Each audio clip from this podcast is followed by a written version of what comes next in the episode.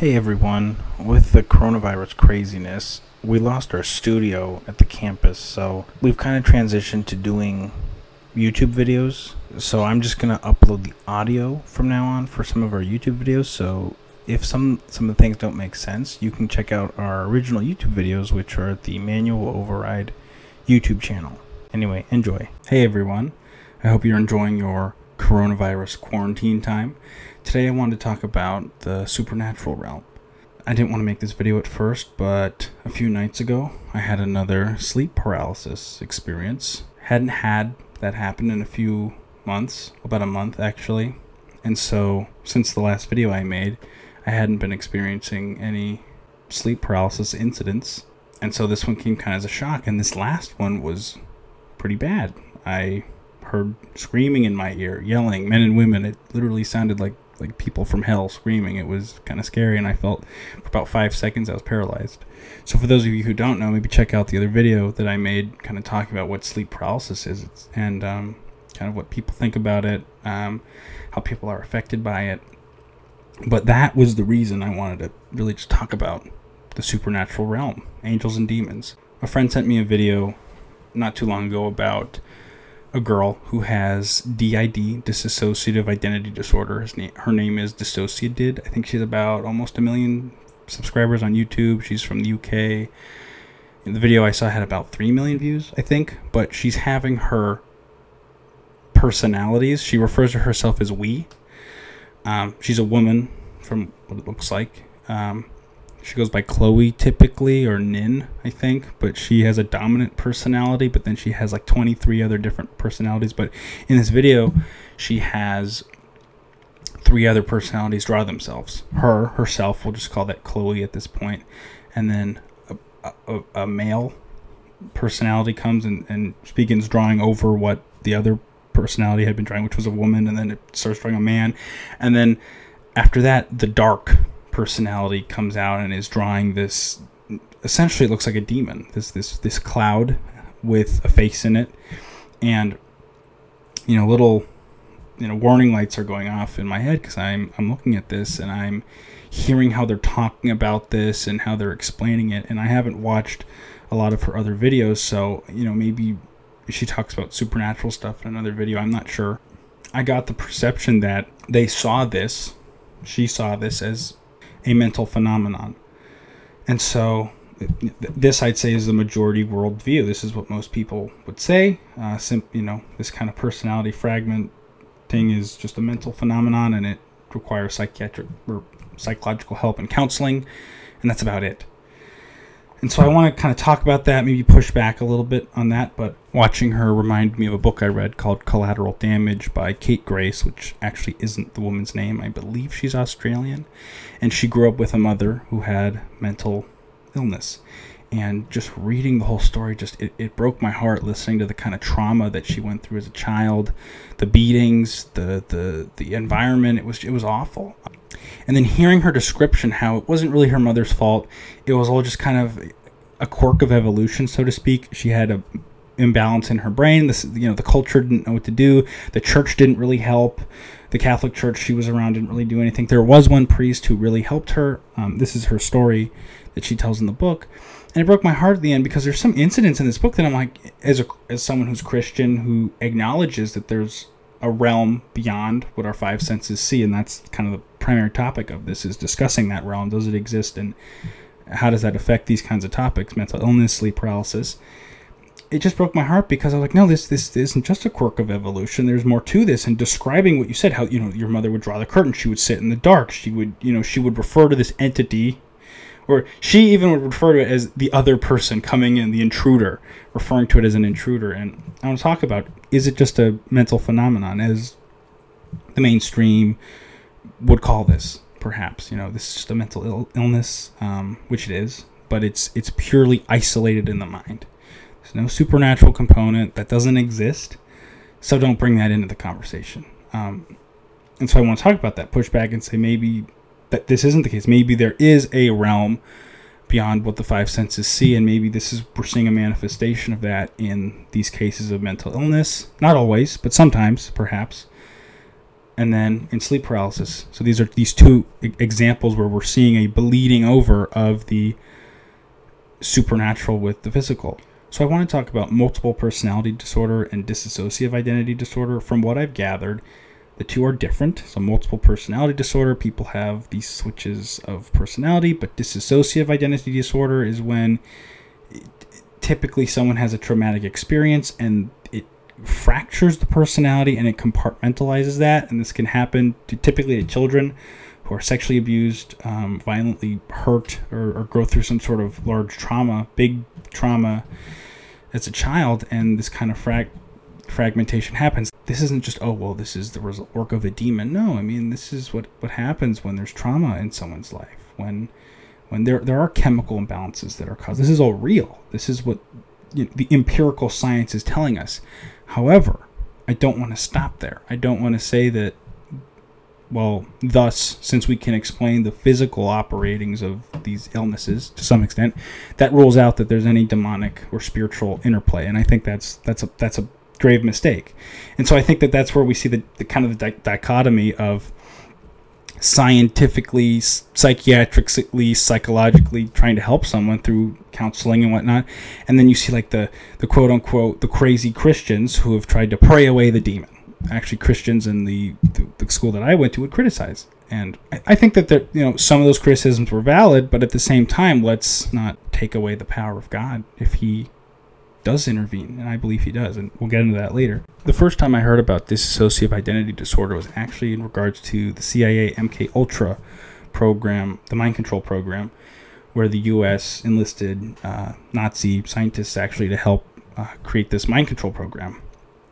And in it, they uh, experimented on people, on children, I believe, you know, torture, I believe even sexual experimentation. Uh, some of this is declassified. There's a lot floating around out there. It's, it's actually mentioned in a lot of movies and video games, which I want to get into uh, next. But, you know, this is where a lot of this fragmentation happened. Pe- what the, the this program was trying to make was, uh, you could speculate, you know, a kind of soldier or a machine or slave who obeyed uh, a command or was activated by a trigger word. Um, and so actually the documentary Out of Shadows, which was going around YouTube, gets into this a little bit, the program and some of what it did. But what was happening was the breaking down of individuals, the fragmentation of personalities, children through abuse and torture, and then the reshaping of those personalities, which could be activated on a trigger word. So think Manchurian Candidate, think Black Ops one. Uh, Mason, the main character in that, actually at the end, I think it's alluded to that he's the J F K assassin. He was, you know, they created this per- person actually like zoomed in on a picture at the, I believe after the end credits, and there he is in the in the back of the J F K picture, which is like alluding, oh, he was triggered to be the assassin. Uh, Far Cry five, a popular video game, has this theme in, in one of the spoilers. Uh, but in, when you're trying to take down one of the main bosses in this game, you actually become the victim of classical conditioning, where you run through this program, this this like you're put into an altered state of consciousness in this game, and you run through having to kill uh, military personnel to get to the commander, and you and you don't know it's him until like the fifth run through of this this passage, and you shoot this this person and you see the face that it was actually like the captain that you were enlisted under. And so, but the, the enemy had captured you and, and programmed you. So it's it's it's this classical conditioning, and it, he played a song that would trigger you to perform the action and, and kill the commander, and thus and, and so it was it, it was this kind of breaking down and then classical conditioning with a trigger word. So it's it's in a lot of games and movies. And so kind of the idea was that you could have like a disposable assassin. So you, you could have someone do something evil and then kill themselves. And so it was like, oh, you know, look, why did this, you know, look at this terrible thing that happened. This person was crazy and they went and did this and then they just killed themselves. And it was like, well, you know, and so you can push an agenda or something forward. And, but then, you know, the actual person that did it, well, they didn't actually do it, did they? You know, and it gets kind of shady. And did they, did they not? Were they programmed? Were they sent in and then, you know, like a disposable asset that completed the operation and then, you know, committed suicide after the operation was done? So it's, it's that kind of stuff. Um, you know, like in, in large assassinations, th- that's kind of the theory behind that and why that operation, as well as other, other things, as far as the goals of like why that operation existed. And so getting back to the point in the testimonies and a lot of these uh, M K Ultra victims, they talk about like a very odd supernatural element. And this is what I want to focus in on. They talk about shadow figures. Some of them are having out-of-body experiences, I believe. You know, as they're being tortured and experimented on, there's this demonic element. They're, they're being possessed. There are, I would call it demonic. Some people call them aliens. And we'll get into that a little bit later about how we, you know, we're calling them different names depending on our belief system. You know, do we reject the Bible? Well, they're aliens. Do we believe the Bible? Well, they're demons. So that kind of stuff. The key is there's this interplay between like a supernatural entity and this torture and disassociation. And so when this girl in this video I, I'm sent is drawing like a very dark shadow figure, I'm like, okay, well, I don't know all the ins and outs of this mental illness, but from what I'm looking at, I see a dark spiritual component that we shouldn't ignore. And so based on your worldview and your belief system, you're going to answer that question is A, it's just some sort of negative manifestation in the mind, or B, no, this is a demon. And depending on which answer you choose, you're going to then approach healing a certain way. Um, and so that's what that M K Ultra experimentation is kind of leading me to. When the people are seeing these things as they're being disassociated from themselves, trying to create fractured personalities, I'm seeing that D I D and demons, supernatural, are linked in some way. And, and this is just a hypothesis, my opinion. Uh, obviously, I'm human and I'm wrong in a lot of ways, and but I'm just trying to connect the dots um, and, and look at some of the evidence and things that we've seen and, you know, draw some, some ideas, hypothesis about this. And so one of the things I've been thinking about is, you know, what if when these, when What if when we're being fractured, a person's being fractured, these dark entities, we'll just, I'll call them demons, you can call them what you want, are possessing or refuging inside of like a, these fractured vessels, so to speak, humans. It's actually interesting how humans are sometimes described as vessels, I think, in not just Christian literature, but, you know, being filled with the Holy Spirit in Christian language, uh, being possessed by a demon. This very interesting imagery, or houses, being, being a house, human hearts being houses. It's very interesting. Anyway, we have these fractured personalities, individuals who are left, it seems, vulnerable to possession or some sort of interaction. I'm not quite sure. But that, that brokenness in the psyche, it seems to be a weakness that is exploited. What was most interesting is when, I'll just call it Chloe for now, when she's describing her dark personality, it's it's very aggressive. It afflicts her. It says negative things. It degrades her. And, and this is just all kind of stereotypical, you know, this is what a demon would do. Something evil, something that hates you, something that would profane the image of God, you know, and devalue who you really are, lie to you. This this is what a demon typically is called and thought to be. And this would fit that description. And so that's why as I'm watching this, I was like, well, we're mislabeling it. This isn't just a mental manifestation. There's something else here. And so, especially as I looked at the picture, I was like, all right, well, it, again, if we're talking about identity, it's destroying the identity of who she is drawing, and it's creating this. So, and quickly taking an aside to my own experience when I had another sleep paralysis incident where, again, for, for those of you who don't know, it's just you're, you're frozen, paralyzed. What's interesting in my case that doesn't fit the, the, the norm is I wake up and I'm fully conscious and mobile. I can move to some extent. I'm sleepy. I might move around, but I feel a very profound sense of fear in my heart. And as I push into that fear, kind of subconsciously, as it's dark and it's scary, it's like what naturally happens when you wake up in the middle of the night and you feel a sense of fear. It, it, as it grows, it grows, it grows. It Once it reaches a certain point, this happened about six times in my life, most of them this year. Then I'm frozen. Then it's like something, I feel like something jumps on me. I feel like a wind rushing, and, and I'm, I'm frozen. And then I then I heard the yelling in my ears. It was it was one of the scarier experiences I've ever had when it came to this. And so, is this a demon? Is this just a mental phenomenon? And so, coming from a Christian perspective, I'd say this is a, a demon. And piggybacking off of what I had said in one of my former videos, one of the ladies I referenced in the video, she's an African-American lady, I believe she was American, she might have been English, but she was saying that when you start to, I guess, fight back against what the devil's doing, he will try some of these tactics and things. And what's interesting is that day, the day that the night where I had that this experience, I'd had a very profound epiphany about some issues in my life, and I was starting to take steps towards that. And I just thought it was an odd coincidence that that would ring true if, if I'm, you know, moving forward in um, you know, a life that is better for myself, for what God is wants for me. And I'm realizing that moving forward, then it would make sense that you would find some opposition in a sense. So just food for thought, and, and an interesting coincidence that I guess I observed in my own experience. So I wanted to move on and talk about the supernatural realm and how it's viewed in modern mainstream society right now. I want to argue that we've really created a dichotomy, you know, polarization between what's real and what's fantasy.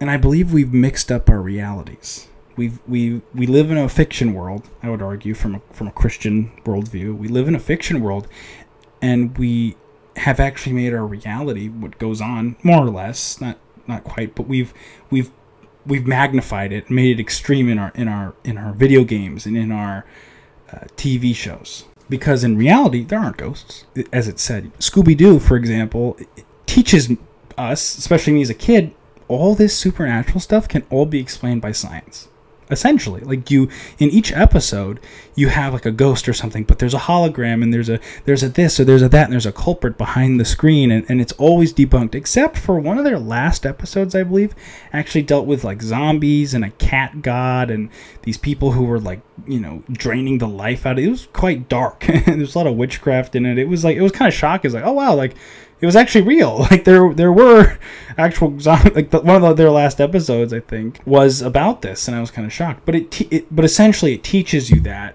teaches us that things can be explained by science, by investigation, by reason. You know, we don't have to believe in ghosts. They're not real. Angels, demons, and magic, they're not really real. We have science, but magic, demons, angels, no, that's superstition. That's that's what people believed in in the past, when they needed to explain things, but but we have we're smarter now, so we don't need to believe those things. Yet in entertainment, we love the supernatural. It sells.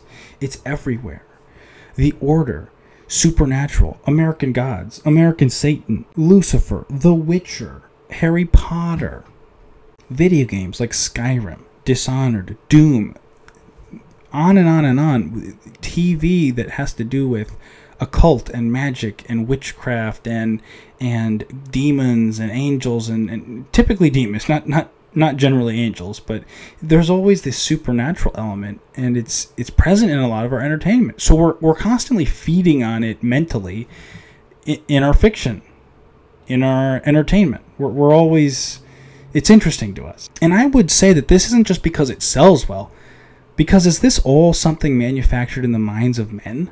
In our imaginations, men and women who just come up with this stuff? It's all fake, superstition. People are imaginative. They'll come up with things. Or are they drawing from things that are real?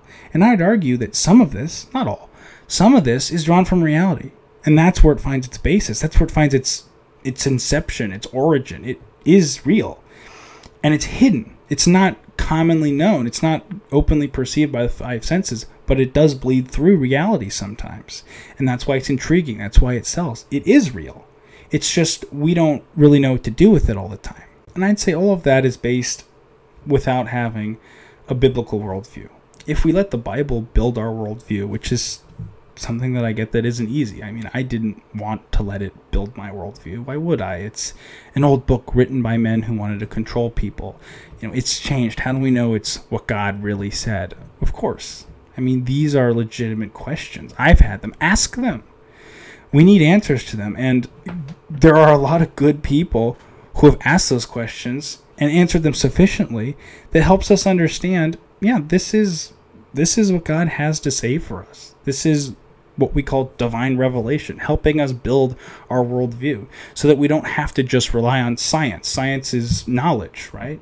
I mean, scientia, right? In Latin, not, I'm not sure. It means knowledge. I mean, true knowledge should never be opposed to other true knowledge. And if the Bible is revealing true knowledge, then that's that doesn't conflict with science. And so allowing the Bible to paint your worldview, paint your picture, especially when it comes to supernatural, is very important. Because as, I, as I've said, right now the mainstream culture has, in my opinion, which is the Bible's opinion, if I'm reading it right, it's switched reality and fantasy. It's made us think that, oh no, all that stuff's fiction. Reality isn't like that. But when it comes to reality, the evidence and the nuances and the testimonies, they're starting to point more to what the reality of the Bible is. That there are these angels and demons. That they are there. That this isn't just mental manifestation. I mean, what do you think? This is this is what I see the Bible saying. This is what I see the evidence pointing to. Because to me, mental imbalances, mental quirks, these manifestations in the mind, having the similar common theme of darkness, possession, things that we commonly associate with demons, to me, that's a connection that shouldn't be overlooked. Especially when it came to our discussion about sleep paralysis, people are having dark manifestations, mental manifestations, and chokings, and all this stuff. It's never happy. And so to me, that was interesting. Like, that's a connection that we should explore more. Because when we look at the Bible, it is painting a picture that angels and demons are real. Jesus wasn't accommodating to the inferior Jewish intellect, as some people say. I don't think people were as dumb as we think they were oftentimes. I, that's a faulty presupposition, I think, that we have in our modern era. We're presupposing too much to to just say, oh, well, God, if he came here in Jesus, which I believe he did, was just accommodating to these people and pretending to cast out demons, when really it was just, you know, if he's God, he can't lie. And this is what he's doing. He's casting out demons, vessels being filled with, with these un- unclean, disembodied demon spirits, sending them away. He's not lying when he calls Satan Lucifer, the Lightbringer. That was his name before he fell, right? The ruler of this age. I mean, these are real entities, real things. You know, when Paul talks to the Christians in, in one of the churches, I think it's First Corinthians, I believe, we wrestle not against flesh and blood, but against principalities and dominions and spiritual, you know, in, this, in the heights. It's, I mean, this is, this is the picture they believe in. They painted for us, their worldview. And it's funny to see it indulged in the media, in fantasy, in T Vs, movies, games. And this is my opinion, but I think that the greatest trick the devil, Bible says he's a real person, if he's real, right? I believe he's real. The greatest trick he's ever played on Western culture is getting us to believe he doesn't exist. If he doesn't exist, then we don't know he's working against us. What I think is interesting is I have friends who travel to tribes and other villages around the world, here in America, places that are typically secluded. There's less, I guess, publicity happening in these areas. They, they tend to be secluded, but the sh- the village shaman or witch doctor tends to be feared or revered, or people are scared of them because of the power they wield, the real power. And the stories people tell me of shadow people in the night and possessions and odd encounters with spirits seems to happen around the world quite a bit more than we think. We just don't tend to hear about it in the mainstream here in the West. Or again, I think when the devil's hiding in plain sight, he's the most effective because he's right there, but nobody has eyes to see him. And it's interesting because the Bible does call the devil the father of lies, the liar. And so him hiding in plain sight, doing this, working in darkness, working in secret proceedings, working in a cult, which means hidden circles, like, that makes sense because that's who he is. And so, of course, the world wouldn't see him. Of course, we wouldn't see him working openly. It, that goes against his whole game plan. So these are just my thoughts on this. What do you guys think? I'm wrong somewhere in my thinking. I know I'm not completely right.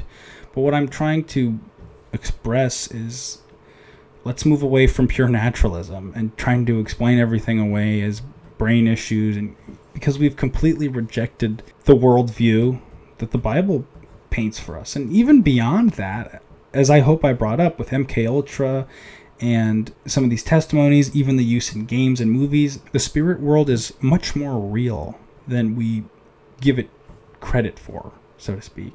I hope that this has been helpful, giving you some food for thought, and uh, just pray that God blesses you. And no matter your beliefs, where you're coming from, I, I hope that this is, I hope that I'm presenting this in a way that's not too dogmatic, in a way that's can at least listen. I'm, I'm here to discuss and not necessarily to argue, and so I, I hope that this has given you all some, something to think about. Bye-bye.